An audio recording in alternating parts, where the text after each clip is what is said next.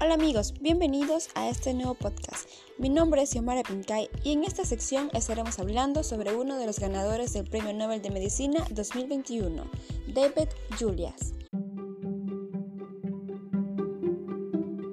Nacido el 4 de noviembre de 1955 en la ciudad de Nueva York, David Julias es un bioquímico estadounidense considerado como el pionero en el análisis molecular de los nociceptores.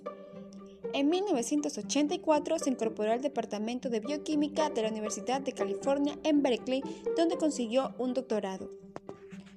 Durante seis años, Julias realizó investigación postdoctoral en el Instituto del Cáncer de la Universidad de Columbia y en 1990 se sumó al cuerpo investigador y docente de la Universidad de California de San Francisco.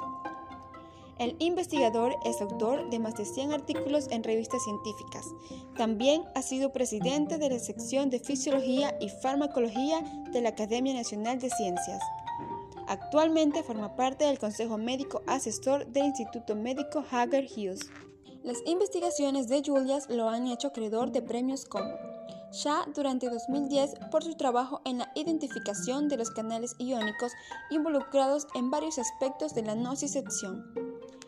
Fue honrado en 2014 por Johnson Johnson con el premio Dr. Paul Jensen de Investigación Biomédica por descubrir las bases moleculares del dolor y la termosensibilidad. En 2017 recibió el Premio Internacional de la Fundación Kerner y el Premio HFSP Nakasouli. Recibió además el Premio Príncipe de Asturias de Investigación Científica y Técnica en 2010, el Premio Capli de Neurociencia junto a Arden para Pushan en 2020 y el Premio de la Fundación BBVA Fronteras del Conocimiento. El 4 de octubre del 2021 se hizo acreedor al Premio Nobel de Fisiología y Medicina junto a Arden para Pushen por sus descubrimientos de los receptores de la temperatura y el tacto. Ambos científicos estudiaron cómo nuestros cuerpos convierten las sensaciones físicas en mensajes eléctricos en el sistema nervioso. Los descubrimientos de estos investigadores promovieron una gran cantidad de investigación, las que condujeron a una comprensión más profunda de las bases celulares y moleculares de las diferentes sensaciones, de cómo el sistema nervioso percibe el calor, el frío y los estímulos mecánicos.